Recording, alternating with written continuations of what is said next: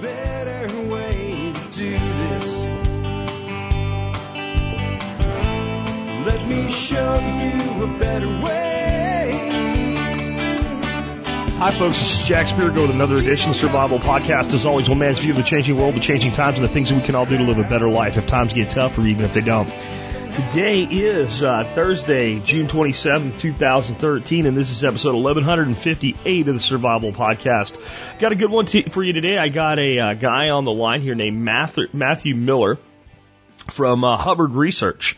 And we're going to take a different stab at prepping today. How to measure, how to quantify your prepping. Uh, subject I never would have really thought of until Matthew approached me. He works for a company. That's what they do. They quantify risk-based decisions. So for instance, when the Marines were trying to determine how many fuel points that they needed in Iraq, and they were thinking about, you know, what if we're attacked? What if this? What if that? And, and do we have enough fuel in place? They were able to actually do an analysis of that situation and, and make some interesting discoveries that I'll let Matthew tell you about and how that relates to you and how that relates to individual preparedness along and then how it re- relates to preparedness at the, the, the macro view, the big view, the, the, the big risk factors, something like an economic collapse. It's going to be an interesting discussion. I invite you to join us. We'll get to it as soon as I take care of our sponsors and our housekeeping. Sponsor of the day number one, Jeff, the Berkey guy, Gleason. Now, what are you going to get from Jeff, the Berkey guy, Gleason? Berkey water filtration systems. I know that's shocking that the Berkey guy would sell Berkeys, but he does. But why get your Berkey from Jeff? I mean, I think that most people in the preparedness world know that one of the best systems you can get to make sure that your water is clean and good to drink every day or during a disaster is a Berkey. It has no real moving parts. It really can't fail. It looks beautiful. It works a very, very long time on a set of filters. If you put extra filters in it, it works really, really fast. Uh, it's affordable, though there's a little bit of a cost on startup, but the long-term cost per gallon crushes anything else out there. So the Berkey's a great decision, but why get your Berkey from the Berkey guy? What are you, you going to do? Go get it from the non-Berkey guy? Why the heck would you buy a Berkey from anybody but the Berkey guy? There's only one. The amazing Jeff Gleason, the guy that even when I put him on a discussion panel was doing customer service in the middle of my discussion panel. He may not get on another discussion panel, but uh, I really, really appreciate the level of customer service that he provides. Jeff the Berkey guy Gleason, you can find him Berkey Systems and other great things for your preparedness like Mountain House Foods at directive21.com. That's directive, D-I-R-E-C-T-I-V-E, 21.com. So the number 21, not the word 21. Directive21.com. Next up today, walk, um, the Free State Project. I was thinking walking to freedom because it's kind of hand in hand there.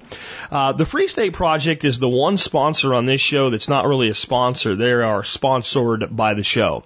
And it goes the other way around. Where everybody else has to pay to be here, I put them on our show for the past year and a half now. Uh, and we'll continue until the end of this year to, to recommend them to people and to get the word out for them at no cost at all.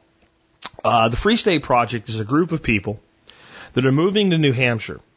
And they're moving to New Hampshire with the intent of making New Hampshire the freest state in the Union. These are people from all over the nation who have just tired of tyranny and gotten together to work as a community to move their state toward greater liberty.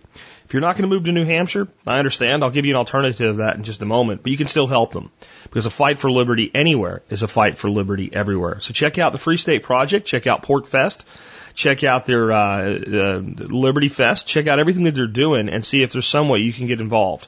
Because again, fight for liberty anywhere is a fight for liberty everywhere. And I believe the Free State Project and the work they're doing in New Hampshire is important to every part of our country. Okay, I said I would give you an alternative. Let's say you're like, I just can't do it. I can't go to New Hampshire. I'd like to. I, those people up there are great, but I, I can't go there. And um, but I'm really like tired of living in California, or I'm really tired of living in a place like Illinois. Do you know that this is a republic with 50 member states? And that there are other options. Sometimes freedom is just across the state line. It will change everything about the way you live your life, how much money you have to give to your state level masters, etc. If you're interested in finding a new home, a new place to live that's more in line with what you believe, and you understand that voting with your feet is the last act of defiance in a republic, then get on over to walkingtofreedom.com and learn more about that. Check out the establishment board and look at the vision statements and the ideas and the concepts behind walking to freedom. And if you're thinking, well, you know what, Jack, I love my state. I love living here. I think this is a great liberty oriented state. Get on over there. Your state probably has a board of its own then and the, the not the naughty list side. And there's probably people that want to consider your state and they want to know about your state and they want to know what it's like there. And whenever you talk about people getting out of New York or getting out of California, you know what they say? Well, all those people that left there are going to come here and turn it into what they left. That's the entire point of walking to freedom to avoid that. To help people make the right decisions and to move to places that are already more in line with what they're looking for. WalkingToFreedom.com is our last act of defiance in this republic. It's our last chance to shift the dynamic from tyranny to liberty walkingtofreedom.com. Last but not least, do consider joining the Member Support Brigade. If you do that, you'll get exclusive content available only to members. You'll help support the show at a whopping 18.3 cents per episode. To learn more, go to the survivalpodcast.com, click on members or the Member Support Brigade banner that you'll see there. And you can read all about it, how it'll save you tons of money, and how you'll be supporting the show if you get involved.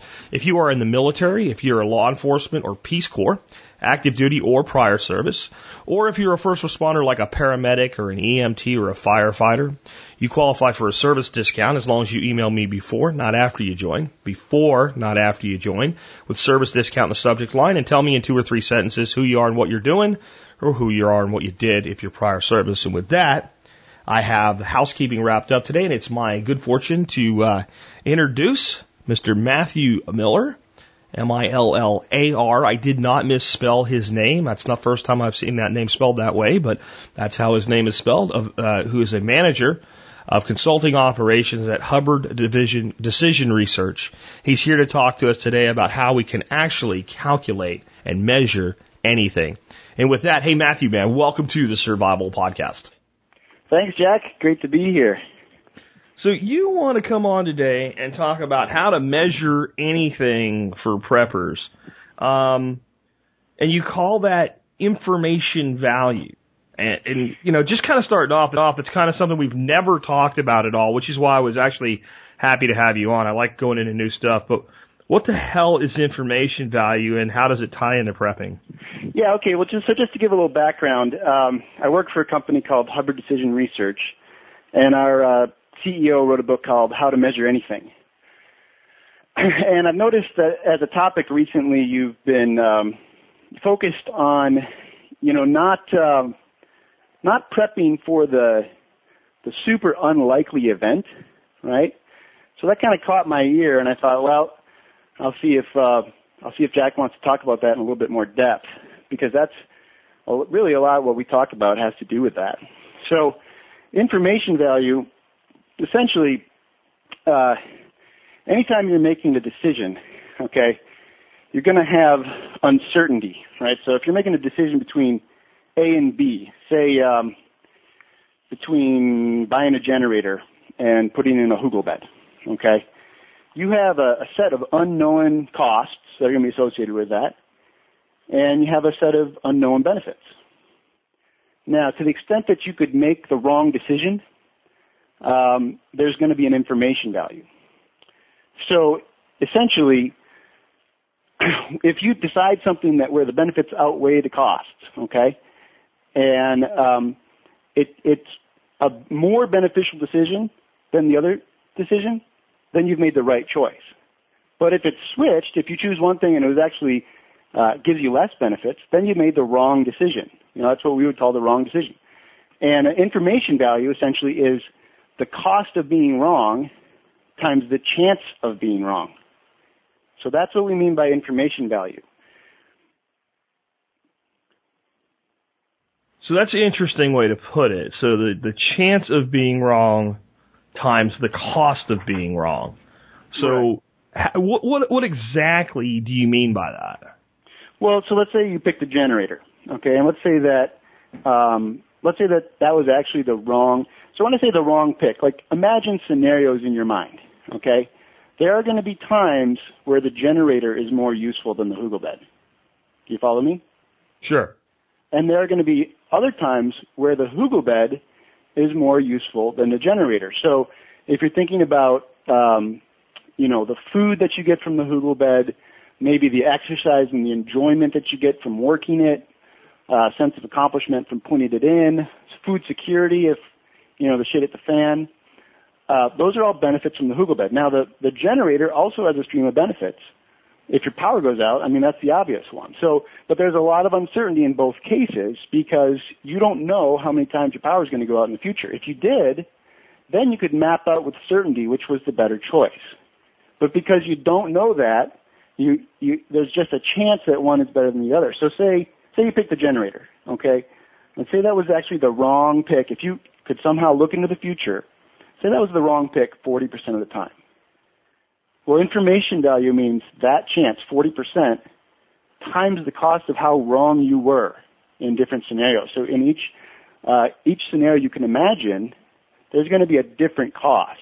Uh, like if you starved to death because you didn't put in the hugel bed, you know, that's a very large cost, but that's only going to happen in a, a you know, a, a fraction of a percent of the time, right?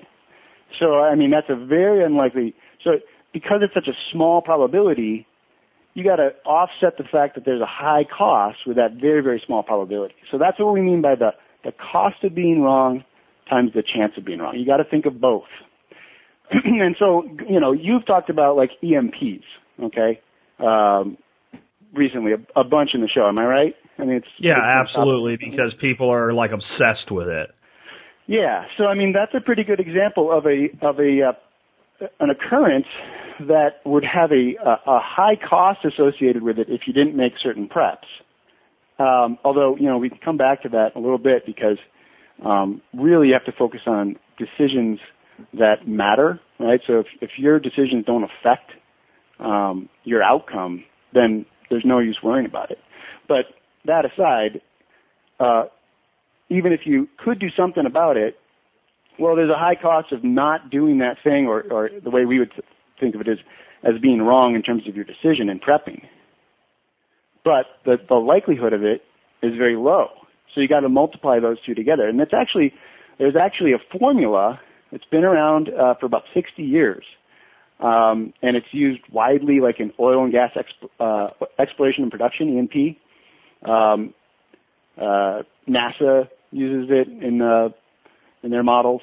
Um, and basically, um, you can calculate what an information value is in, in dollar amounts. So you can actually get a dollar value for uncertainty on, on a variable. Gotcha, gotcha. And, and and then how does that how does that meet real world application for a guy that in the end says, "Look, I know my power can freaking go out, and I'm just trying to figure out what to do about it." Well, I, so I'd say that the um, the application it boils down to um, having the correct focus. So obviously you're not going to build a, um, like we build these big models. So our, our clients tend to be very large organizations. Um, most of them we have NDAs with, some of them we don't. So I can talk about a couple of them. Um, but they tend to be very large. They tend to be multi-million dollar investments or decisions, and we build a model for that. So obviously, we're not going to build a model about whether you have a, a cheeseburger or a steak for, for dinner, right? Because, I mean, it just doesn't matter. And, and even something like building a hugel bed or a generator, that's probably not worth building a model because it's just not worth the effort. But you can take the same principles and some of the some of the conclusions that we draw from from our activities and apply it to prepping. And and then for big decisions, okay, like should I buy this house? Something where there's say more than ten thousand dollars on the line, then you could actually build a model for it. Uh, or um, should I move to Texas, or should I move to Florida? Right? Uh, again, that kind of using the example of the um, what is it called? The uh, walk into freedom. Yes. So with, with a decision that that is that large, you can you can build a model and the model will tell you essentially where your information value is, where you need to reduce your uncertainty. And that way, see, most people when they have uncertainty, they just kind of get flustered and throw their hands up in the air and, and say, well, you know, I just got to use my intuition. I just got to make the best choice I can. Part of that, you know, part of everybody's decision is we're going to try to figure out as much stuff as we can. Right? We're going to, we're to do as much research as we can. But information value comes in with these specific investments when there's there's certain variables that are very important to measure and others that don't matter at all. So it helps you focus where to measure. The uh, the other practical application, and this applies for everybody, is that you want to be careful that you don't get too focused on things that don't matter at all. So there's something we call the measurement inversion. Okay? The measurement inversion means that people, and this is something that we've seen across all the industries that we serve, people will measure exactly the variables that have the lowest information value. So they focus all of their attention on the things that have the least relevance to their decision. Okay, and that's obviously applicable to prepping because if you're focused on an event like the EMP that has almost no chance of occurring, um, and you're leaving out all of these other things that are that can happen, that will happen. That's that's a measurement inversion. So let me give you an example. Um, about 10 years ago, we did well. Actually, the owner of our company uh, did an analysis for the Marine Corps on forecasting fuel in the battlefield. So at the time, what the Marines were focused on was the chance of enemy engagement. That was their variable that that they thought had a lot of uncertainty. Do you follow me? Yep. Okay, and they were they were uh, they were a bit frustrated because this was a relatively difficult thing to predict. This was in Iraq. Um, now, do you think the Marines generally spend a lot of time when when they were on the ground in Afghanistan or Iraq? Do you think they spent a lot of time thinking about and predicting enemy engagement? That's tough to say because you would think that they would that would be the first and foremost thing on their mind. Exactly. And, exactly. But it would be, but, but it would also be uh, something far more delegated to the individual unit than overriding command because the situation is ground dependent. That's true. Yeah, that that's true. But but I think my point would be that the that that tends to be where their focus is. So Okay. while the the general might sit back and, and think, or the or the planning committee might be thinking about um, how much you know how much fuel do we need, and they might not be focused on um, battlefield engagement. Still, the culture is such that that is a primary focus, right? I mean, Yeah. that's that's something that gets a, a great deal of focus and effort is already dedicated to, to predicting this in that organization. So well, we built them a model with all sorts of different variables. Uh, chance of enemy engagement is one of them, but also things like types of vehicles, hours of operation uh, under normal or other circumstances, um, fuel efficiency on their on their vehicles, and uh, both uh, miles per gallon and like an idle burn, number of fuel depots, convoy routes, rates of burn for generators. All sorts of things. Okay, there were 52 variables that had uncertainty in all. So this was a big model. Um, well, the variable with the the highest information value was actually convoy routes. Okay. And and most importantly in there was fuel efficiency on gravel roads versus paved. So that's a great example of a measurement inversion because uh, they were focused on one thing, and that's why they hired us actually, was to help them measure chance of enemy engagement. Well, it turned out that that had no uh, no information value in the model, zero. What really mattered was uh, comparing fuel efficiency on gravel roads versus paved. Okay. See, I, I have an issue with that because you told me, and you told everybody here, that it's chance of being wrong times cost of being wrong. Well, if you screw up and don't predict engagement, your chance of being wrong times your cost of being wrong is pretty damn high. well, that's true. But their, remember, their decision was forecasting fuel. So they were Okay. wasting lots of energy on these fuel depots. Guarding fuel depots, right? You can lose. Oh, I see what you you're saying now. Okay. guarding fuel depots. And what if you don't need that fuel? They were vastly oversupplying their fuel because the, the chance of running out of fuel was unacceptable. So the decision that we were concerned with was forecasting fuel. And the variable that, but your response was perfect in a way because uh, again, our, our focus tends to go to the bombastic things, but we have to ask ourselves, what is the decision? What are we, what are we actually trying to do here? What is, what is the decision that we're um, focused on, and and what are we going to affect with this decision? So how does how does this variable factor into it? The the the reality of what even taking the action will do should the negative action occur. What I mean by that is one of the reasons I tell people don't get all wrapped up in EMP is because they think they're going to build a little Faraday cage and throw their transistor radio and hand gear in there and maybe uh drag a chain off the back of their bumper and ground their car and that if there's a big EMP that their devices will survive. And the reality is in a, a significant EMP, the type of thing that would actually do what people are afraid of, most of that equipment would be scrambled anyway. And secondly, even if you had it, you wouldn't have anything to do with it. So right. there's these times where, yeah, you acknowledge that this issue can occur, but the reactive measure is insufficient and therefore you have to find other things to do to deal with even that extreme. Yeah, yeah, and I would I would say that that's what that points out is when you're making decisions, you, you need to also incorporate whether your actions are going to uh, actually create a benefit. Do you follow me? So you, you yeah, or in Jack Spirko language, just because somebody told you it works on the internet doesn't mean it freaking works. Right, right. and thinking about the the Faraday cage as an example, okay, you build this thing, and then uh, you get an EMP, and sort of your, in some sense, your dreams come true. But then, what is your actual utility at that point? How much is your utility improved because you went through all this effort? So, I mean, I think this brings up a, a an important um, point, which is that we kind of need to separate out um, uh, fantasy, which is which is for fun, with reality. Like like I think of building a Faraday cage is kind of fun, you know, and, and thinking about sure. surviving an EMP, that's fun. Um, but that's not our most pressing concern when it comes to survival. Uh, I mean, I could make an argument that our most pressing concern is health, actually. I mean, take me as an example. So a year and a half ago, I lived in uh, Orange County, California, and I worked at a hedge fund. And I worked these hellish hours. I, I hated Orange County.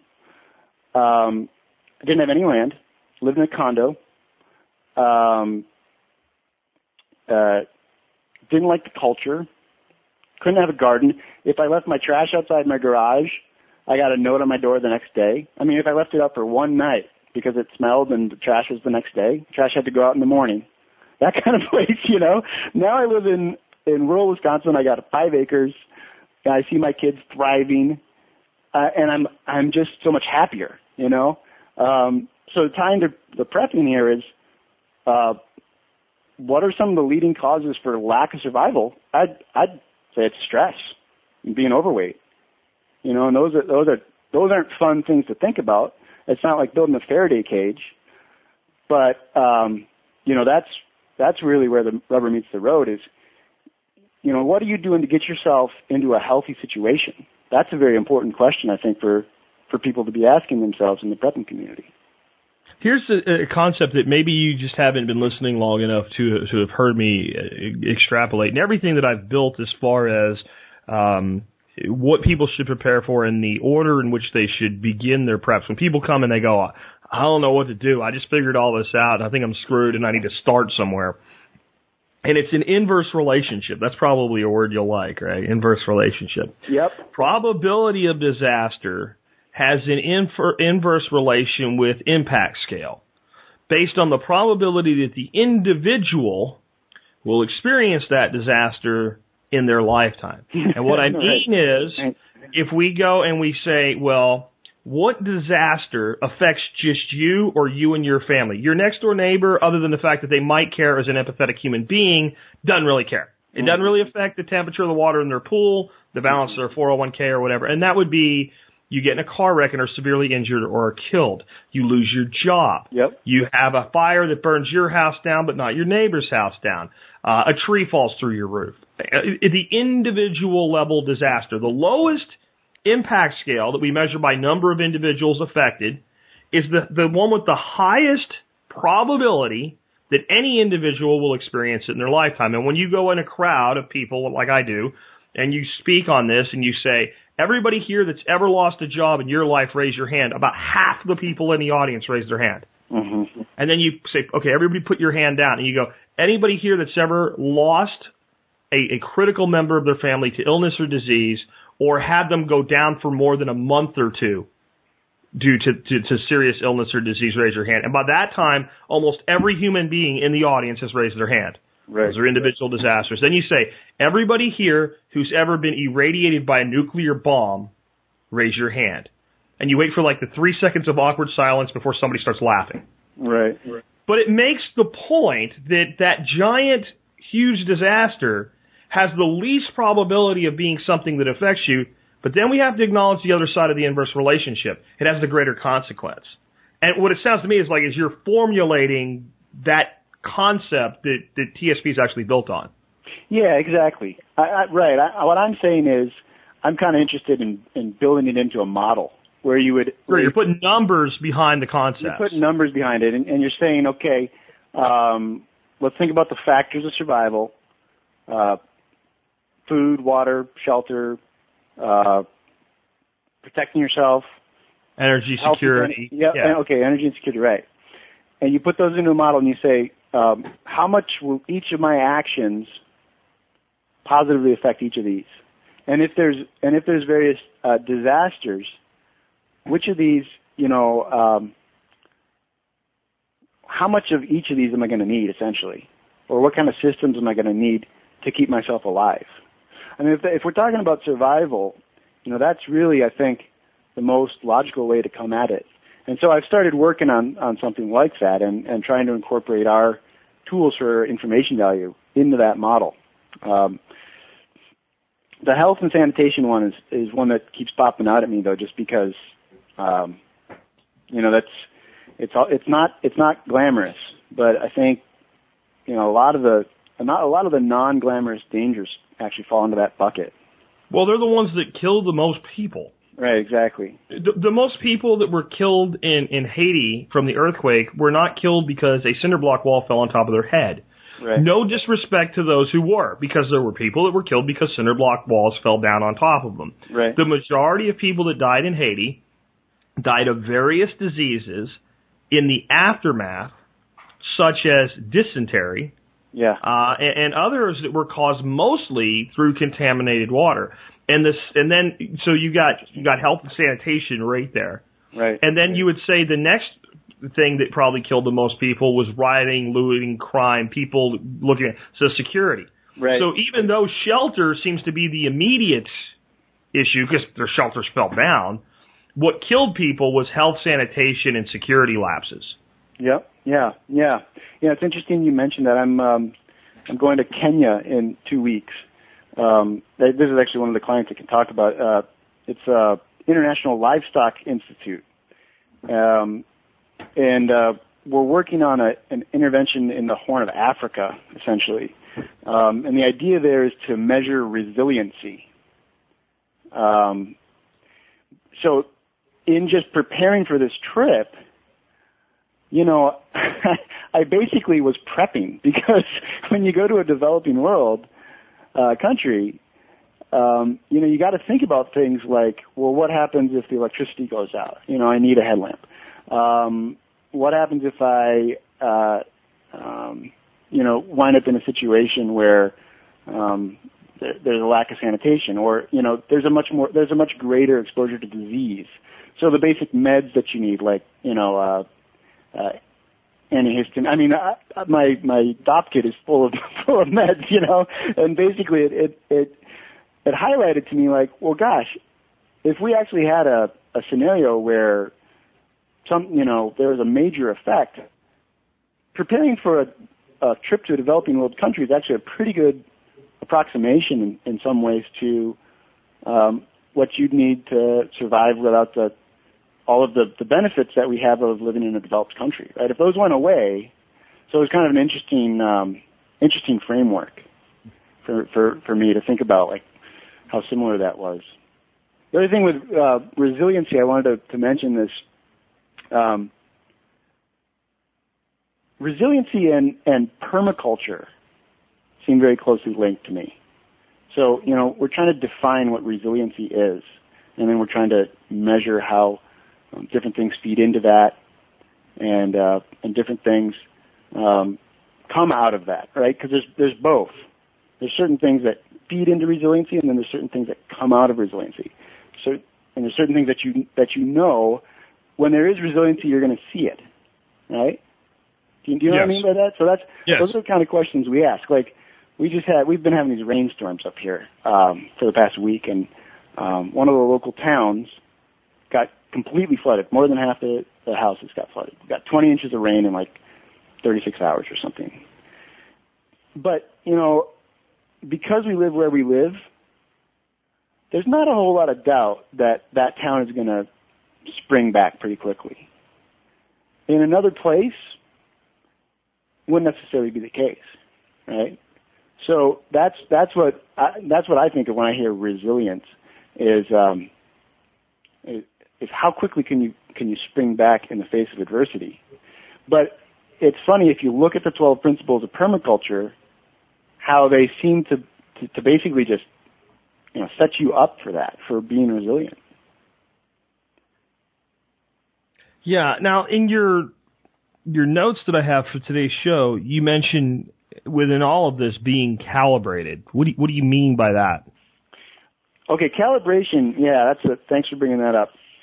Calibration is um, probably the funnest thing we do, and I know I'm not sure how much people will enjoy all the the talk about probability that we've been. Uh, you know, sometimes things get a little bit. Uh, I guess I can get a little bit nerdy uh, when I talk about things. So calibration is really uh, fun though, um, and useful as a standalone skill. It's part of our process, but it's a it's a standalone skill. Basically, uh, individuals are extremely overconfident, and so calibration means being able to correctly assess your uncertainty. So it's be able to look at a situation and say, how certain or uncertain am I of this this thing happening, or what what is the range of possible values here? What am I 90% sure of the range of possible values? If you can do that, and and you're right as many times as you predict, that's called being calibrated. Now, almost nobody is naturally calibrated. In fact, um, meteorologists and bookies are the only two professions that we've found uh, are, people are consistently calibrated. Um, you, you, have to, you basically have to, um, you have to have your job sort of depend on giving correct estimates all the time, or or have a direct sort of monetary uh, tie to it. That seems to be the the key. But it's it's a very important uh, skill to have actually, and and becoming calibrated was something that you know really helped me in my life in the past uh, year year and a half. Um, so the tie-in here, I guess, to prepping would be um, again going back to how likely are certain events? How likely is an EMP? Well, that there's actually data for that, right? So you can um, uh, you can actually pretty easily get a likelihood of that. Um, I mean, we know there was one in the I want to say the early 1800s. Does that sound right? Now, yeah, but now you're moving into the world of a CME, so that's a natural occurrence. It's actually more likely to me than an EMP. An EMP would be man-made. Oh, I'm sorry. In, okay, yeah, I I meant CME. Detonation in the high atmosphere of a of a nuclear device would That'd be create like a terrorist EMP. attack or something, right? Or, or, or yeah, or a nation-on-nation Nation brute force military attack. A CME is coronal mass ejection. And the results are pretty much the same, but Okay, yeah, I got my different way. acronyms mixed up. So it's, Yeah. we have so we don't have data on a on a uh, EMP. So that would be a place where uh being calibrated would be important because you're actually relying on sort of your own expert analysis and intuition to assign a probability. Okay, and that's what most people can't naturally do. Well, so if you if you test, say I say I asked you, Jack, like um, ten questions, and I said, uh, give me your 90% confidence interval on, on how likely this is or what the range of this value is. Well, it turns out that if you're like most people, you'd only get four four of those questions correct, where the actual value would fall in your range. Right? So if I asked you like, um, uh, what's a good example? Um, what is the uh, world record speed for a steam locomotive? Okay. Yeah. And I and I want you to give me a range that you are 90% confident contain the right answer. Most people, when they start out, they only have a 40% chance of being right. So that just means that we're always overconfident. We're always giving ranges that are too narrow. Or if we're saying we're 90% certain of something being true, we're actually a lot less, 60% or less. Okay? So, um, so an, an EMP would be something where being calibrated would, would be a, uh, a skill that would be useful. Or any other sort of um, disaster scenario where you're going to rely on your own intuition rather than data. A CME, which is the coronal uh, mass ejection, that's something we actually have data on, so we can look back and say, okay, we've had one event in the past 200 years that um, that uh, created a. Well, I mean, is it fair to say that that would that would knock out the modern grid? What's that? Do you think it's fair to say that that that uh, C, that CME in the 1800s would would knock out our grid? I think that's highly debatable based on who you ask. The Okay. intrinsic wisdom is yes. Okay. The a lot of the electrical engineers that I've spoken to say that the reason people think of that as being the case is because things like the the telegraph lines that were strung up at the time, uh, Melted. some of them burned. Right, They basically right. burned and melted off the insulation. But what they pointed out to me is the system was not built the way it was just basically lines hanging up on a pole with two ends. There was Uh-huh. nowhere near the level of shielding, grounding, redundancy, resiliency built into those lines that there is into the grid today. So there's a lot of engineers that say no. Uh, Interesting. But then you also look at something like, okay, well, one dumbass out in New York, New Mexico changed out one part and shut down 600,000 people for two days, and they say he didn't even do anything wrong. So there's an inconsistency there. So that's that's you, you know I know you say there's nothing that's not quantifiable, but from the data that you have there, it's difficult to quantify because on one hand you have professionals that design and maintain these grids saying no, right. and on the other hand, you have evidence that that indicates otherwise, that they're overconfident. So I'm not sure. That yeah, that's in, right. That's a very interesting point. So you kind of have two uncertainties. One is the uncertainty of a CME that could be capable of it. So you, you could say there's one event in the 1800s and one event in I think there was another smaller one in the early 1900s. Yeah. So you could say, okay, there's been two events in 200 years that we know of. And from that, it's very easy to calculate. There's a, that means that the a 90% uh, chance of an event in any given year, that the, the comp, you can be confident that it's only between a 1 in 300 and a 1 in 30 chance. Okay? So the statistics on that are very easy. But there's Yep. another part to this, which you brought up, which is then what's the likelihood if, if we had such an event that the grid would actually go down? And that's where, again, being calibrated would be important. Um, now, the more knowledge And then we you have to put other variables in there, right? Okay, so we say, okay, that seemed like a really big one. Mhm. Was it a really big one? Good point. You know, good point. was that was that really a big or is big much bigger? What what is big? Because if we go back just a little further before that, when there was a big CME, the only thing that it did here was really cool northern lights Right. because there were no electronics to be Right. affected, so nobody knew. Right, Oh, look at that! It's further south than normal. That's cool. I mean, that was the whole thing. And Yeah, they thought, you know, God was beating somebody up or something. They they didn't even know what it was. If Right. you go back another couple hundred years after before that. Right, right.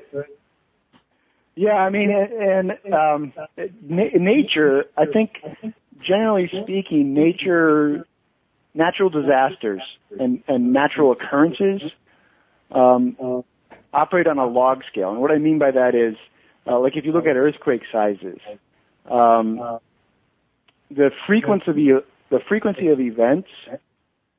Uh, the larger events that you might predict would happen less often actually happen more often than than like if you were using like a normal distribution. Okay, it's a lo- it's a log distribution. So, I mean, to your point, we know of one huge event that happened uh, 180 years ago or whatever, but there was probably an even larger one uh, within the last thousand years. Right?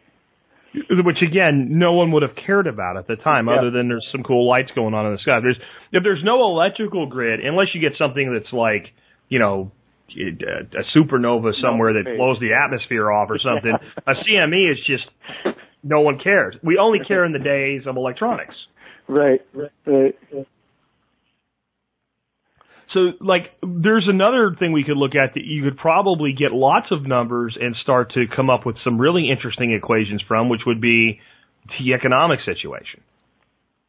Yeah, yeah, and I mean that's a that's another example where um, We know what's owed. We know where it's owed to. We know how much we're going to owe that we don't already owe. I mean, we have hard numbers on that. Yeah, I mean the economic situation is a really a really good example. Um, I think that uh, like when you're talking about um, like like a bond market, for example. I mean my my previous work was in this area, so you know it's an area of expertise for me. Um, and there's you know there's no doubt that um, that well let me just ask you before we, we go into this what can you tell me a little bit more what what you meant in terms of looking at the economic situation Looking at, let's say, our economic future as a nation Uh-huh. would be the easiest thing to do to say, okay, this nation owes X right now. We've already committing to, committed to spending Y tomorrow and, and through, into the future. The economic projections for the GDP and output in the best case scenario are Z. Uh-huh. And as we start to put all of those together, we get into a pretty black picture pretty fast about our future over the next 20 years. It's it's it's almost mathematically impossible that we don't get into some sort of having to do a major reset with the currency to even try to hold it together because well between now and, and, and 2050 we know that we're going to have to spend about 150 trillion dollars we're not going to have and at Right. some point Yeah. that number just it breaks the camel's back it can't go on forever like this Yeah, and and I mean that's a that's an interesting observation from the perspective for me from the observation of or from the perspective of uncertainty. So b- being if you're calibrated, you you should be able to assign relatively good probabilities to certain events. So so for me like when you're talking, I think what you're talking about essentially is the bond market. So uh, unfunded liabilities, right, and and sort of government debt in general. Yeah, Um, that's part. I mean, that's part of it. That's that's the the government bond market, but that's so interconnected to every other aspect of finance. It's it's kind of hard to isolate it. That's just Oh yeah, one place well, where the big- unraveling can begin. Because Yeah, the bonds are the currency. When people say, "Well, I don't want to be in bonds because." Uh, you know, if the government can't pay its debt, I'd rather have cash. Well, if the government can't pay its debt on the bond, your cash is worthless too.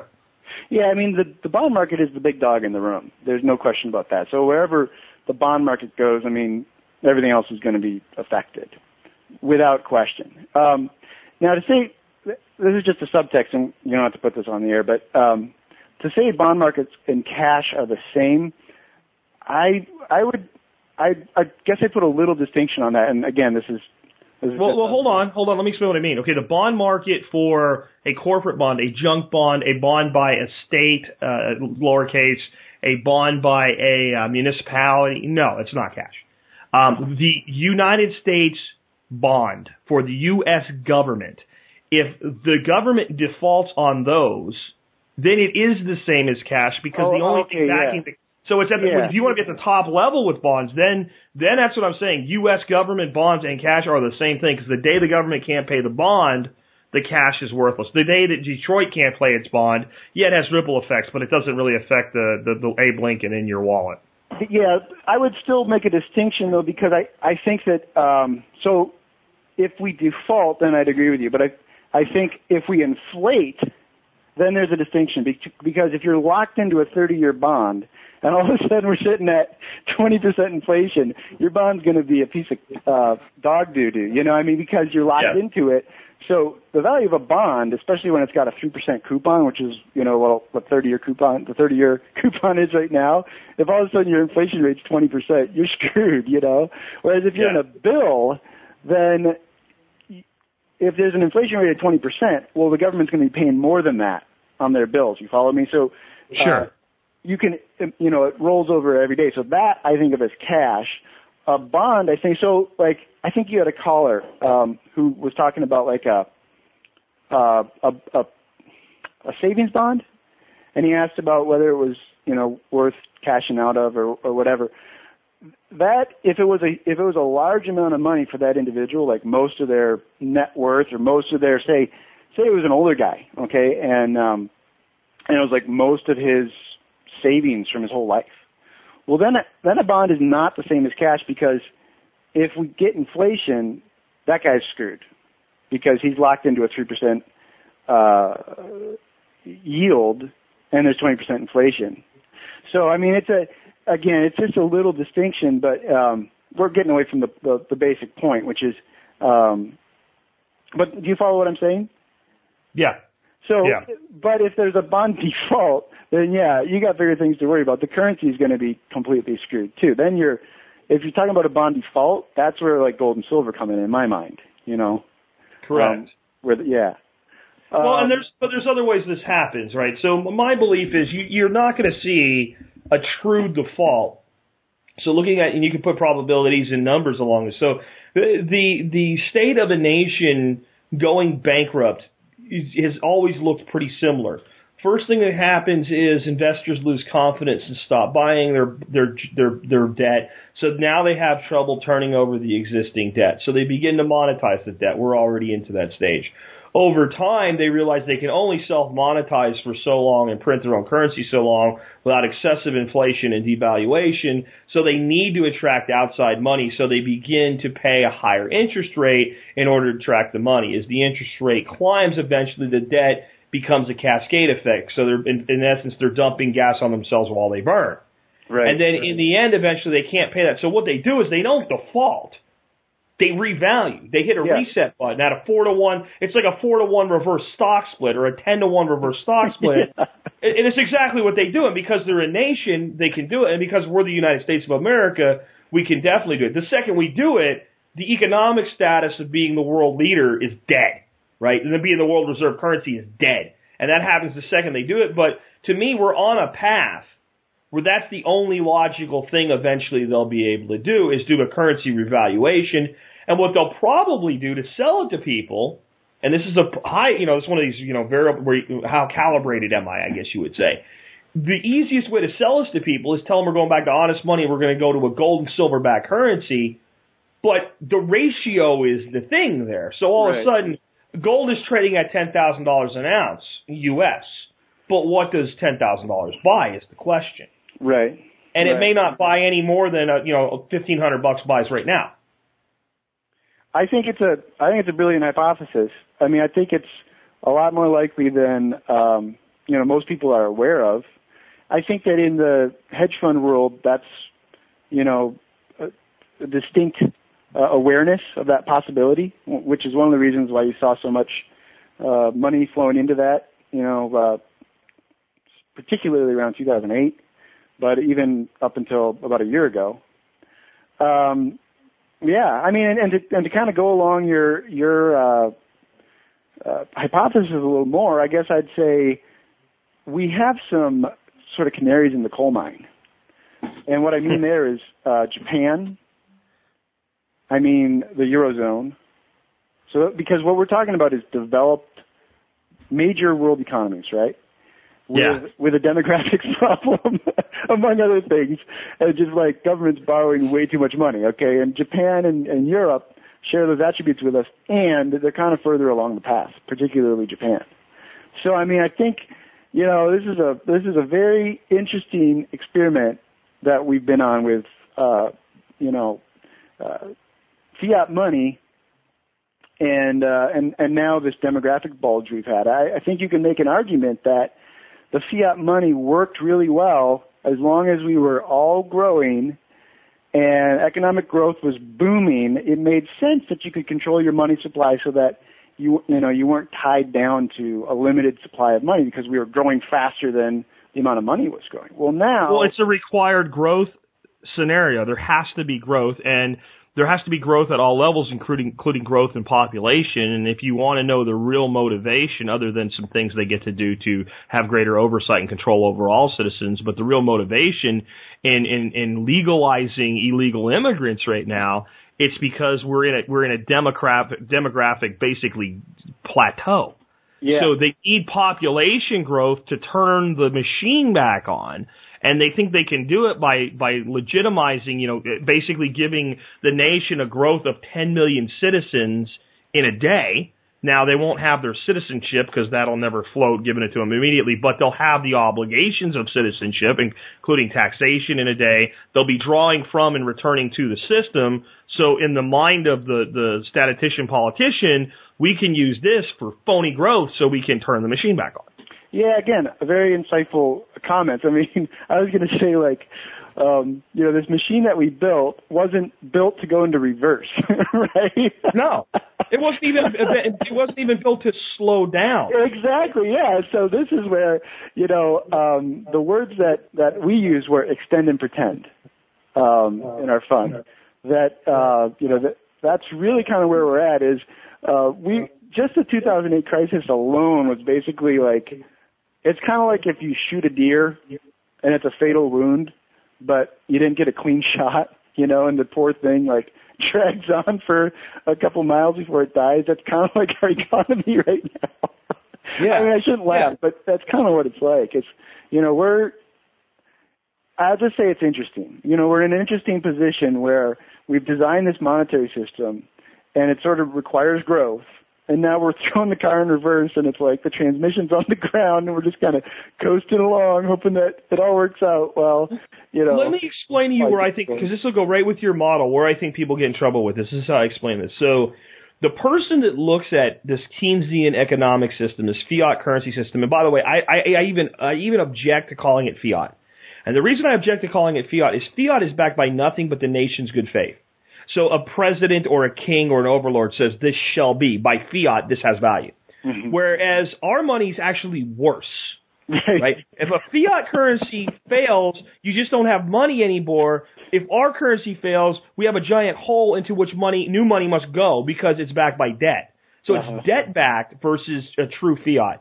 But but in any event, when somebody looks at this, you call it a fiat hybrid, right?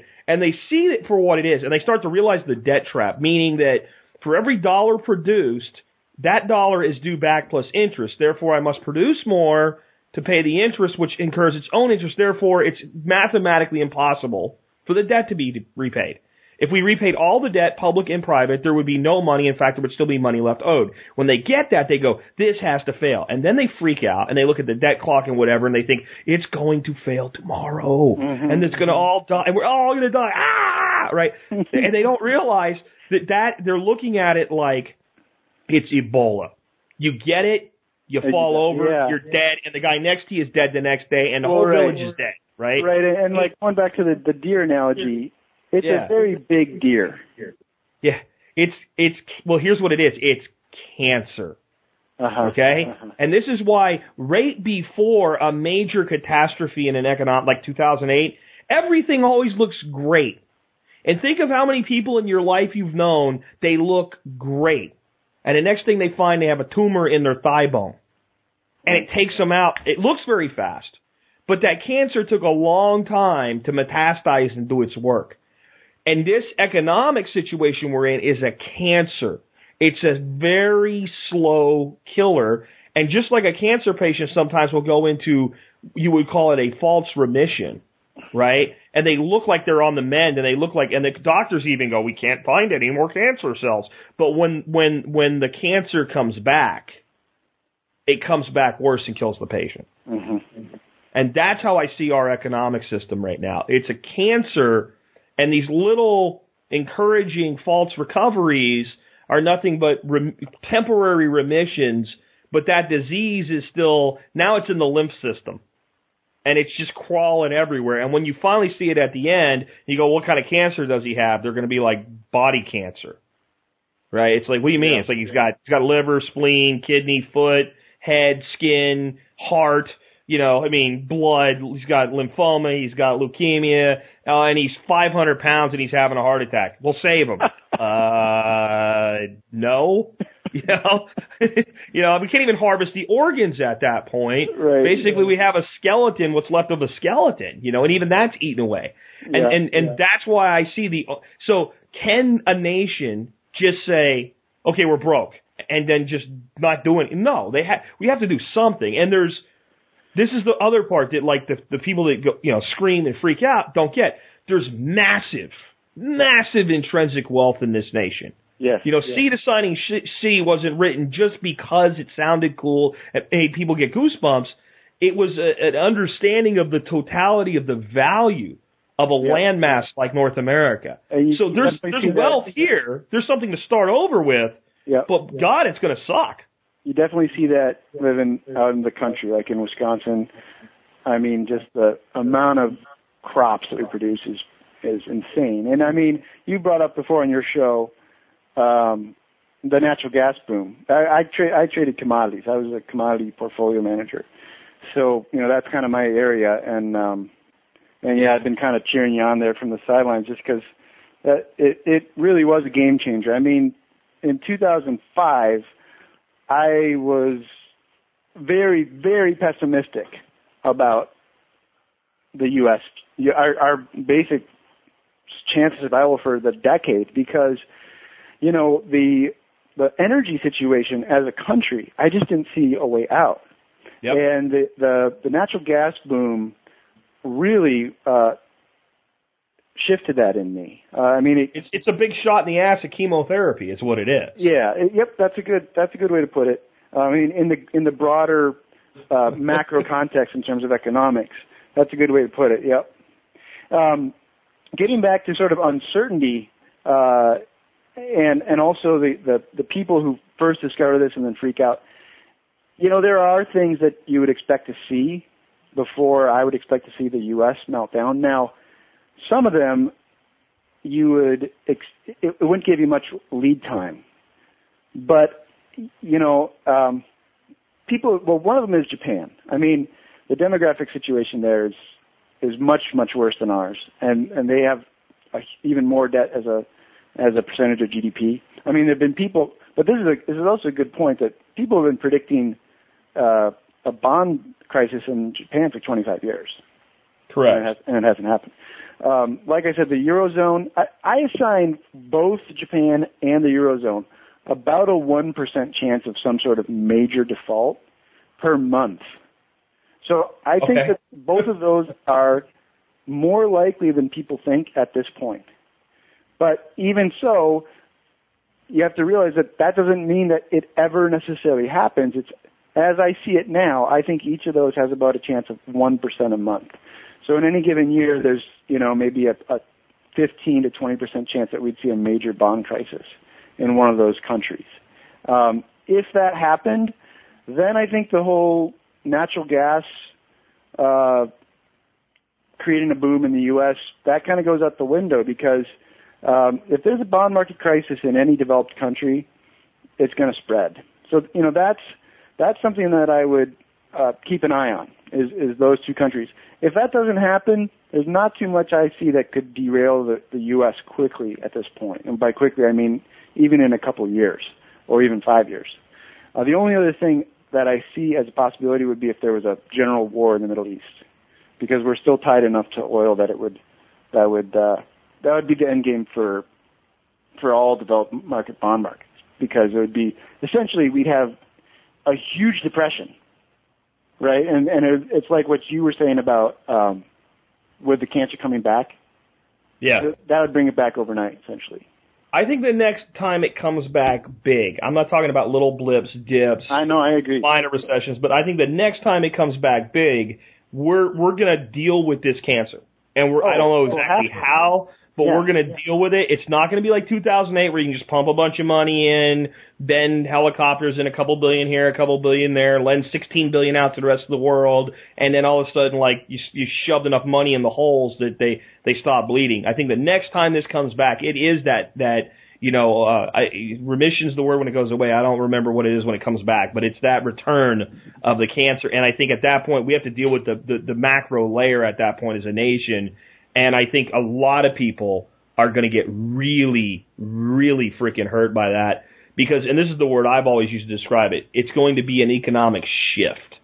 And I think what, I think you're right. If you have Europe or Japan go completely off the rails and default, then it's a global it's a global depression. It becomes one very quickly. Yep. Very, very quickly. Yep. If if it's if it's just Italy, eh, we'll get new pizzas. It'll it'll work out. But if it's a, a EU wide thing or something as big as Japan, it's huge. What I think happens though is that we have this rising block, this BRIC block. Brazil, Russia, India, China. Now South Africa's kind of joined as the gateway to, to Africa because they're the developed nation where nobody's killing each other anymore. Uh, they can act for this this conduit for these four into Africa to develop that. Those nations are cooperating enough to to to to fulfill their each their individual objectives. They're not becoming a new super state individually, but they're a very cooperative um, hegemon, new Yeah. hegemon, Right. equivalent to us when you put them all together. And they're rapidly accelerating past us. And the reason that we haven't had people basically say, you know, I'm not buying your freaking debt anymore is as bad as we are, we're better than everything else for now. And two, everybody's still, they're in the lifeboats, but they're still attached to the ship. The USSSA, if it goes down, sucks everybody down. The boats, even if they're not tethered, they're not far enough away where when we go down, we're going to pull everybody so down with us. So what they're doing is they're, they're rowing their ass off to get out of the suck, right? Yeah. And when they get out of the suck, then they just go, don't need you anymore. Yep. And yep. I think it's going to be a very, a very uh, peaceful global war. Is the best way I can describe it. So if You know, the next the next may- global war will be an economic war. It may or may not. I I would so I'd give this analogy. In the 30s, let's say the 30s to the 60s, the U.S. became and surpassed the U.K. as the global economic leader. The same thing's happening now, only it's this block of countries, mainly China, led by China. Okay. The difference is the U.K. and the U.S. were friendly. Correct. So, you know, that gives me a little bit of pause because China, Russia, well, China and Russia are not particularly, I wouldn't call them friendly in the same way we were friendly with the UK. So, um, you know, that, that gives me a little bit of, uh, a little bit of pause. Um, again, I, I want to tie this back into, um, calibration though and, and, and certainty, which, which is that, um, we can sit here and talk about these these uh, points, and I think focusing on economics is probably uh, smart in terms of the most likely uh, shit hits the fan kind of scenario. And we can get real numbers to put into your equations. yeah, yep. But you know, even though I say it's the most likely, in any given month or year, it's still not very likely. Whereas uh, there are other things that we can look at um, that are much more likely, and that that either could kill us or could uh, you know create a a uh, significant uh, change in our life, right? In our quality. of life. Severe severe weather pattern changes that cause excessive drought beyond what we saw two years ago. Right? Um, a storm strafing the East Coast again, a la the what was it, Irene. Um, uh, these these are things that we know that something like this is going to happen. The po- possibility of uh, serious mutant jumpings uh, within viruses that we're seeing now, certain coronaviruses that are causing SARS-like disorders. These are all things that have um, a totally different way to calculate the probability that they could affect us. And and even the personal events like sickness or or um, you know sickness coming from stress. You know, I, Yeah. again, I think that's that's a huge one. If you're in the audience and you're listening to this and you're, uh, you know, you're stressed out, I think one of the most valuable things you can do is think about well, well, what are some ways to reduce my stress? I mean, that's a prep. You know that, and it might be a major career shift. I mean, I had to do it. I I believe that by 45, had I continued in corporate America, I would have had my heart blow up. Yeah, I've heard I really you say did. that, and that's a that's a perfect example. And for me, it, it was similar. I mean, I I as much as I loved financial markets, and I still do, um, I hated that world. I I hated the the trips to New York and and uh, all the you know fawning and and the culture of you know I mean it was like I mean you can imagine what it was like. It was highly stressful, highly I would say amoral or Im, you know I mean it didn't fit me. I hated it. Um, you, you constantly have to pretend to be friends with people you'd prefer not to even share oxygen with. I mean, that's the best way that I can put it. yeah. yeah, not not always, but, yeah, but yes.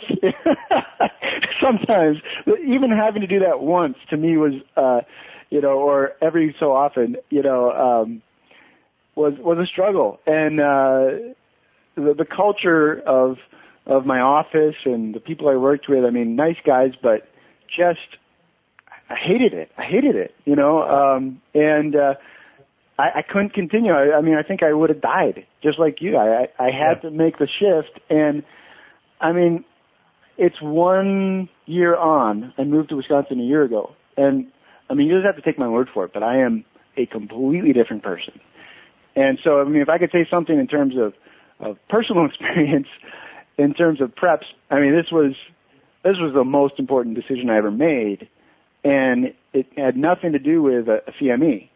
Um, now, I'm probably better equipped to deal with the CME now, right? But I guess the the point that I'm trying to make is is focus on what decisions you can make that are actionable and that are actually going to affect, uh, uh, you know, your life in a positive way, and and and and, realize that we tend to over over predict. We tend to be overconfident in, in predicting events. Okay, so we tend to give estimates that are too high hmm and we tend to focus on things that need the least amount of our focus because we've been focusing on them for so long. We need to look at the thing that we have been avoiding. And and that could actually change our lives in a major way. So that's that's kind of like trying to tie together some of these ideas. Now some uh, you know, some of them are analogies, not strict um, strict one to one, you know, correspondence with with what we do in our business. But I think that I think that uh, the general concepts are, are right there. See, and this is why I've always said that we don't prepare for events. We don't prepare for a tornado. We don't prepare for a flood. We don't prepare for a wildfire. We don't prepare for an economic collapse. What we prepare for is the commonality. Okay? Right. And the commonality is that the systems of support that we've come to depend on become unavailable. So that's that's my three parts to the foundation of the show is is the inverse relationship. So we've got probability versus impact scale, but the the the mediator between the two is commonality. So if you see a disaster like the Haitian earthquake and the and the people come on and say we need donations, what do they say we need? We need food, water, medicine, comfort items, and and so blankets and stuff, right? So and then if you see uh, people in Moore, Oklahoma, well, what do they need right now? Food, water, uh, energy. So they have the same needs, even though Yeah. the disasters are dramatically different. And if you look at a nation like the Soviet Union, when it went through its own economic collapse, those very things in in a totally different way became the things that were most important.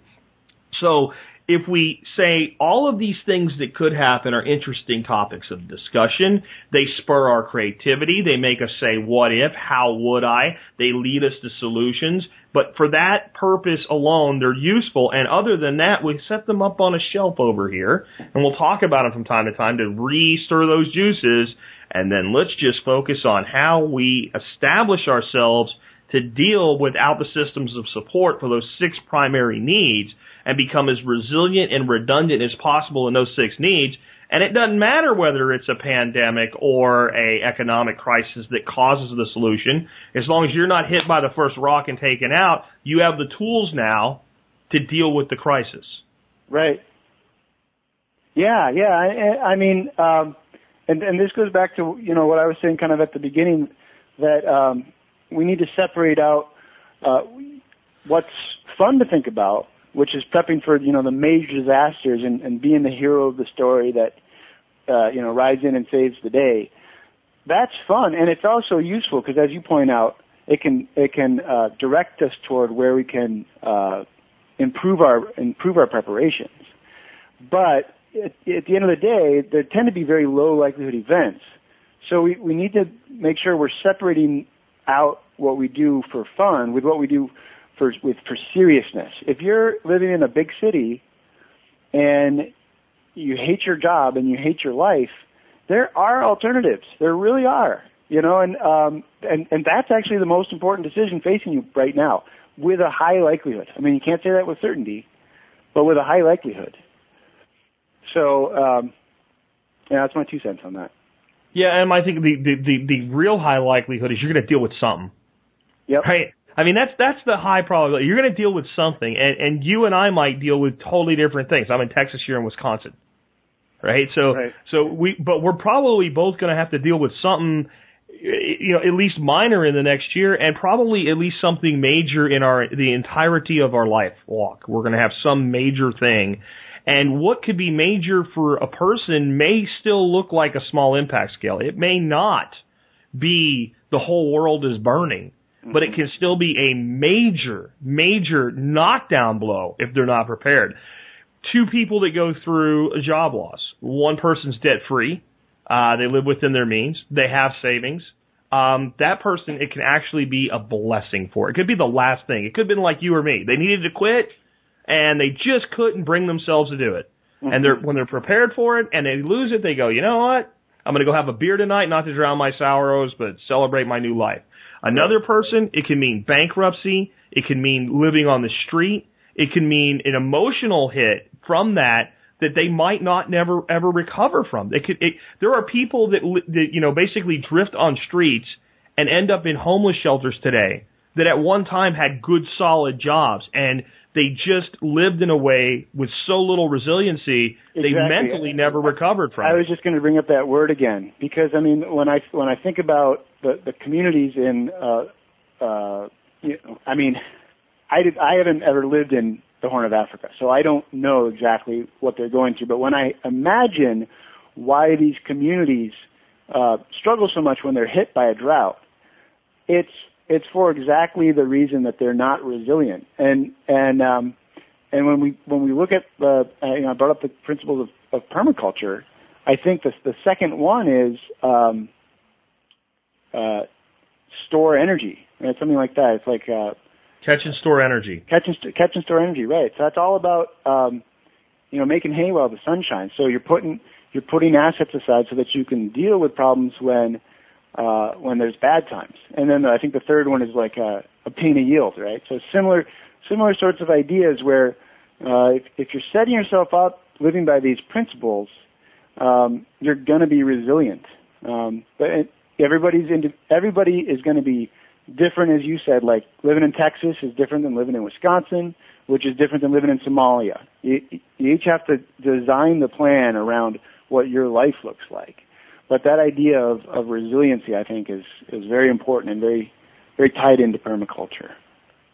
And I think it's the part of why we're so vulnerable because of the recent things. Like I just had a thing on where uh, they had this this big outage in uh, in, in Minneapolis St. Paul area, like 650,000 people. Uh-huh. And the one guy said to his sister that had wrote wrote in, well, what would happen if this type of an outage, it lasted a week and a half or something like that, happened in the middle of one of our winters? Right. And her response was, well, we don't get storms this bad in the winter. Oh gosh. And you just really that's your plan? It your plan is it just won't happen. Um, that doesn't really work out very well. It's it's the plan that a lot of people have had, and it, it generally ends in tears. Right. Right. So yeah, resiliency's got to be huge. Now, you say that nothing is immeasurable or intangible. Well, that's the claim. Yeah. Yeah. So I, I mean, that's where that's where Doug Doug Hubbard, who uh, wrote How to Measure Anything, basically made his uh, made his fame was was uh, with that concept. Um, basically, uh, virtually anything that is worth measuring has some observable consequence. So I, I mean, I guess there are nonsense things that you could that you could say that wouldn't be measurable. But if there's something that you can think of that you imagine that that um, matters in your life, well then um, it has to be me- measurable because it's just really a matter of eliciting whatever scenario it is that you're think- well, thinking of. So I mean, like I guess we we play stump the speaker um, sometimes, and and I don't know about doing it on. I guess this isn't live radio though, so if I skew Yeah. the hooch. well, I mean, I actually, I actually agree with you. okay. So, I mean, I'm only going to try so hard to stump you because I actually agree with you. See, I dealt with this from a standpoint of being in, in internet marketing uh-huh. and, and, and, and having companies from small to large and saying, well, what's your value per visitor to your site? Uh-huh. And they'd say, well, that's not possible to computate because we sell things of all different prices and we have all these different objectives. Sometimes our objective is just to get them into a mail list and all. And I would go through and say, look, if we take all of the factors into consideration, go through all your analytics, we can quantify the value of every action based on your, your end of year total sales and margins. You Therefore, you we can know that a visitor's worth X, that a subscriber's worth Y, that a Facebook friend is worth Z, and we can actually quantify all of this. So I dealt with that. So I know yeah, what you're saying. well, and you can actually disprove them very quickly. So if you say, what was the example? We don't. There's. We can't measure the value of. a visitor to our site, and their A visitor big, to our their- site. and then their silver bullet would be, well, our traffic comes from all different sources. Okay, Well, so we so the way to track that. the way to disprove that is is to say, well, um, I guess I'm going to guess it's worth zero, or I'm going to Yeah. guess it's worth negative one dollar. What do you think? Is that right or wrong? And they'll say, well, that's wrong. Okay, I'm going to guess that it's worth five hundred thousand dollars per visitor. Is that right or wrong? Well, obviously that's wrong. Okay, well, so then you do know something about it. You just have uncertainty. Correct. So and that's what it always comes down to. yeah, and and then um, as far as measuring something like that, uh, you know, I, I think I think it would be pretty uh, pretty easy in terms of. Uh, I mean, the first thing we would do with something like that is is kind of decompose um, a variable like uh, traffic to a site, um, because well, for traffic to a site, that's pretty easy because what you're really looking for is an observable consequence, like click through to something that they buy. Yeah. So if you can measure that, then you can put a dollar value on it. So that's that's a pretty easy one. Um, Facebook friend is a is a little bit uh, more difficult, or things. I mean, I can imagine things in social media that would be difficult. Uh, They're not really as hard as you would think because it's the same way that McDonald's gets the term goodwill on their balance sheet to equal thirty billion dollars or whatever it is. uh-huh. Because in the in the words of Gary Vaynerchuk, what's the value of your mother, right?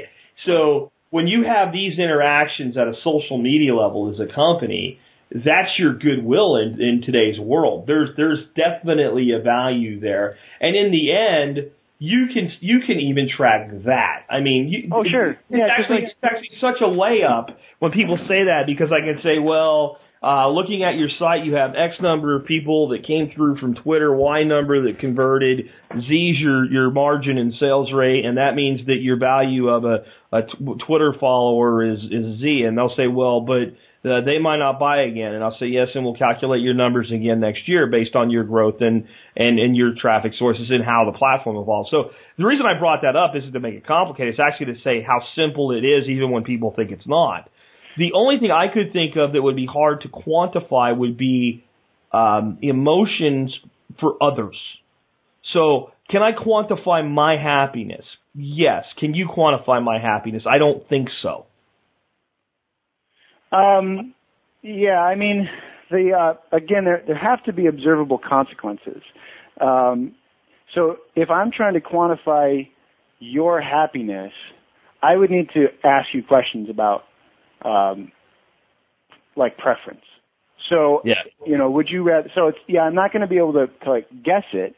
I can put a range on on how much I think it's worth based on my own experience and and based on you know something like that.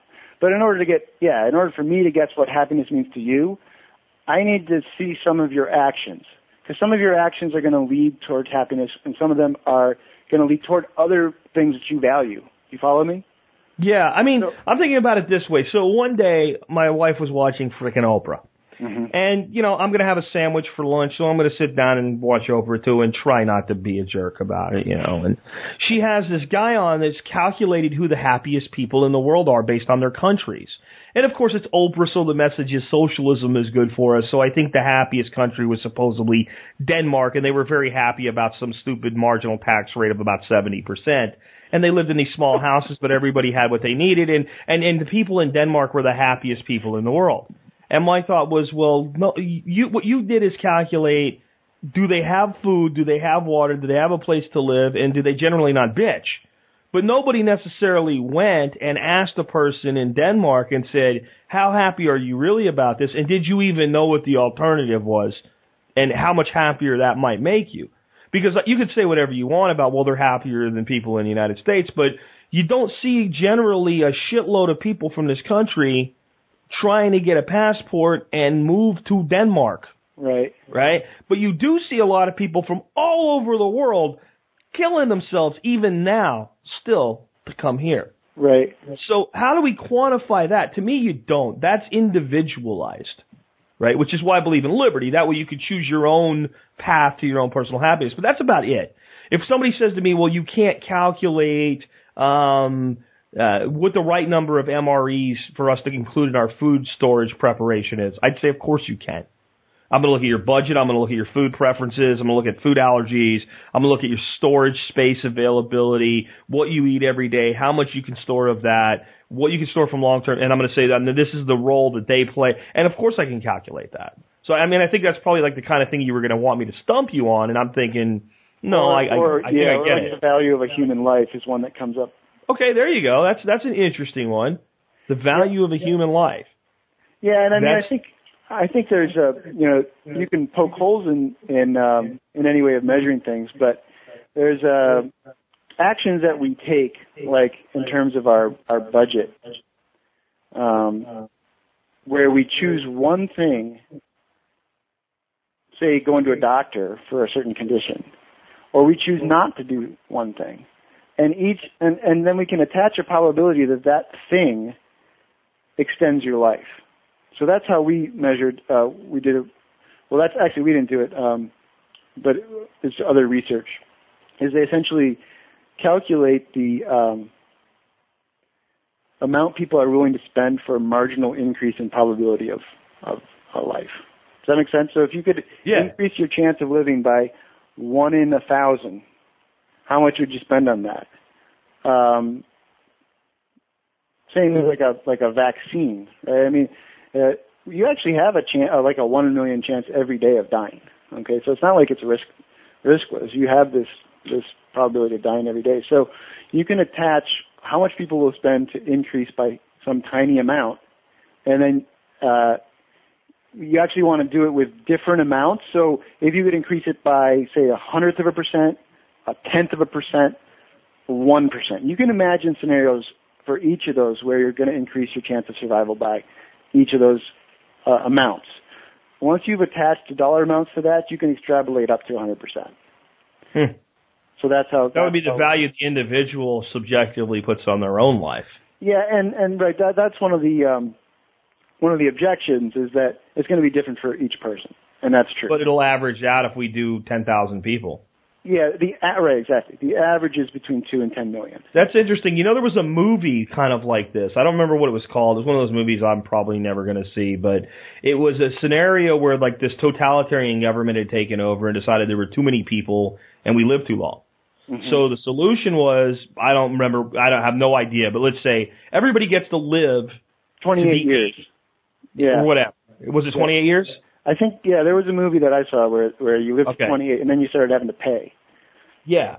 And then you could also buy time from someone else who would sell their time. Right. And it became a currency. That's right. And that's kind of what you're talking about there is a, you know, a, a graphic illustration of that. If, if you could buy another year and you were only 28 years old, how much would you spend for it? right. Yep. And of course that gets down to do you have it? Well, yeah, and that's and that's why it's different for each person because somebody who's worth, um, say, a billion dollars or a hundred million dollars, you know, their the value that they're going to put on their life is higher. So you get into some sticky issues there just because there's a, a question of affordability. But I think you're right on most other things, and I think it doesn't even matter if it's in, if that's the entire point is that it's individualized. Yep. It, Right. right. Yeah. So- yeah. I mean, As a prepper, if I'm doing a calculation, you can still measure it, right? It's just Yeah. it's just different for everybody. So that that's an interesting way to think about deciding what the next prep is, what the next training is, what the next skill set development is. But I think you do have to throw that enjoyability quotient in there as well. And um, what value does the action or training or skill give you when nothing goes wrong as well? So if I have a garden, Great. I have point. great food even if I don't have to have it. Exactly. Yep. Yep. And then what, Yeah, what what's my value of my life as well on that, right? Because I'm eating better food, higher quality food, more nutritionally dense food, and I'm getting the activity level and the de-stress level as well. Yeah, right. I mean, and that's what, when I was I started to design this model, right? Because I want to I want to complete a model that people could use, um, and I realized that a lot of the reason to be prepared, for me at least, really came down to things that I didn't even really think about, like an increased sense of community, their exercise, good health, uh, reduced stress, you know, reduced anxiety from feeling unprepared, less unnecessary trips to the grocery store, and so you know all of those things may not prevent you from dying if we have a, a worst case scenario. But that doesn't mean that they're valueless. You just you just have to put that against so if if you die, you can think of that as some dollar value, you know, X. Or if you you know, you don't have to think in terms of money too if you don't want to, but um what I'm saying is those things are worth something, even in relation to your death, right? Mm-hmm. Because who you're leaving behind. Yeah. I mean, Yep. that, that's a big part of it. And I mean, the one thing we all have to do so that we don't become obsessed with survival, uh, which is kind of weird for a survivalist to say that, but, but it's true. We can become obsessed with survival is accept the fact that's the absolute reality. It's not if you die, it's when. We're all, we're all mortal. Yes. We're not going to live forever, and there's there's going to be no major life. I can tell you this with pretty high probability. No major life extending revelations that are going to come around, long, you know, soon enough for any of us to live to be bicentennial man and 200 years old, the way Robert Williams' robot was. Right? Right. We're we're, we're you're not going to be 200 years old. Yeah. Now, you, we may extend human lifetimes by 10, 15, 20 years in a, in a significant time frame that may matter to some people here, maybe. But you, you're still dead in the end. So we can't be so obsessed with, well, what if, what if, what if, because what if tomorrow I'm on my way to the store to pick up a, a T for PVC pipe and I get hit by a gravel truck? Yep. well, I'm dead. That's the answer. And there's, so I actually have to have contingencies for dying, like life insurance. Yep. Yep. Yeah, and and and so this comes back again to the point that you know, some of our some of our work as preppers, I think, is is not fun. It's thinking about things that are uncomfortable, or it's making choices that are uncomfortable. Like, I'm going to give something up to increase. I'm going to give up a dream, maybe, or I'm going to give up a standard of living. It- but to do that, I'm doing that because then I um, then I have a greater chance of survival, and or then I'm actually leading a life that's closer to the one I actually want to be leading. So you know, we we we, we do have to think about uncomfortable things, um, and, and for everybody, you know, they're going to have different things that are uncomfortable. And and I guess the last thing I'd say about the measurement inversion is just I think each one of us benefits from going into that dark place and, and looking at the thing we don't want to look at. That might be the place where you, you know you could see the most benefit in your life by looking at that thing. I, I agree with that. Well, I mean, we've we've rounded out well past an hour, we're almost at an hour and a half, so we're gonna have to wrap here. Yeah, yeah. Um, but I tell you what we could do. We could have uh, members of the audience uh, go by the site for this Okay. episode, and since I didn't try to stump you, maybe they can. Okay. and give you some stuff in the comments section that they think can't be measured or calcula- ca- calculated, and uh, we'll see if one of them can do it. Okay, yeah, that sounds great. Um, the other thing I was thinking is of offering some sort of like uh, like a book. His book is real, Doug's book is real popular. um, how to measure anything, um, and or one of our uh, calibration webinars.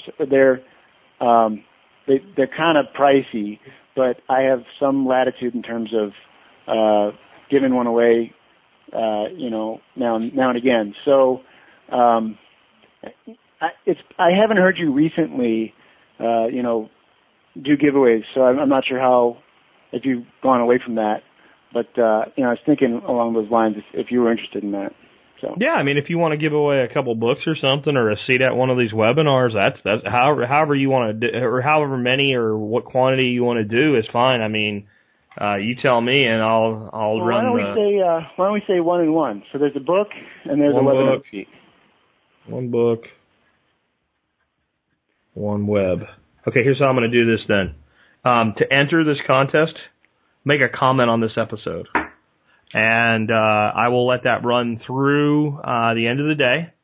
And I will close the comments temporarily just for so I don't get confused.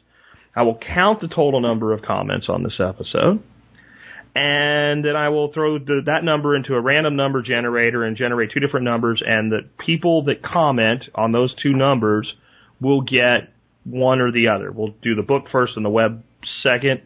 And to make your life easier and get your prize, no one will see it but me. Please use a real and true and correct email address when you make a comment, because if I get a bounce, I will give it to the next person.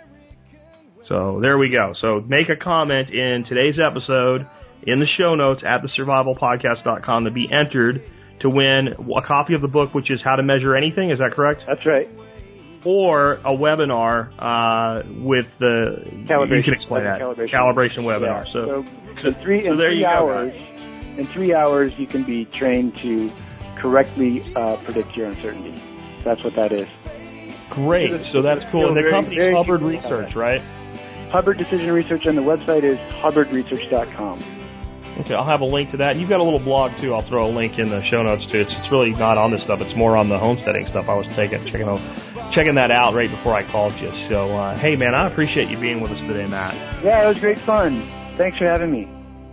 Folks, with that, this has been uh, Jack Spirko along with Matthew Millar helping you figure out how to live that better life if times get tough, or even if they don't.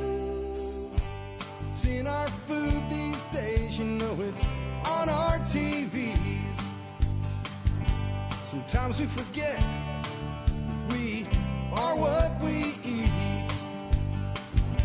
I don't know the answer. It's like there's nothing I can do. It's the price we pay, I guess, when we follow all the rules. There's a better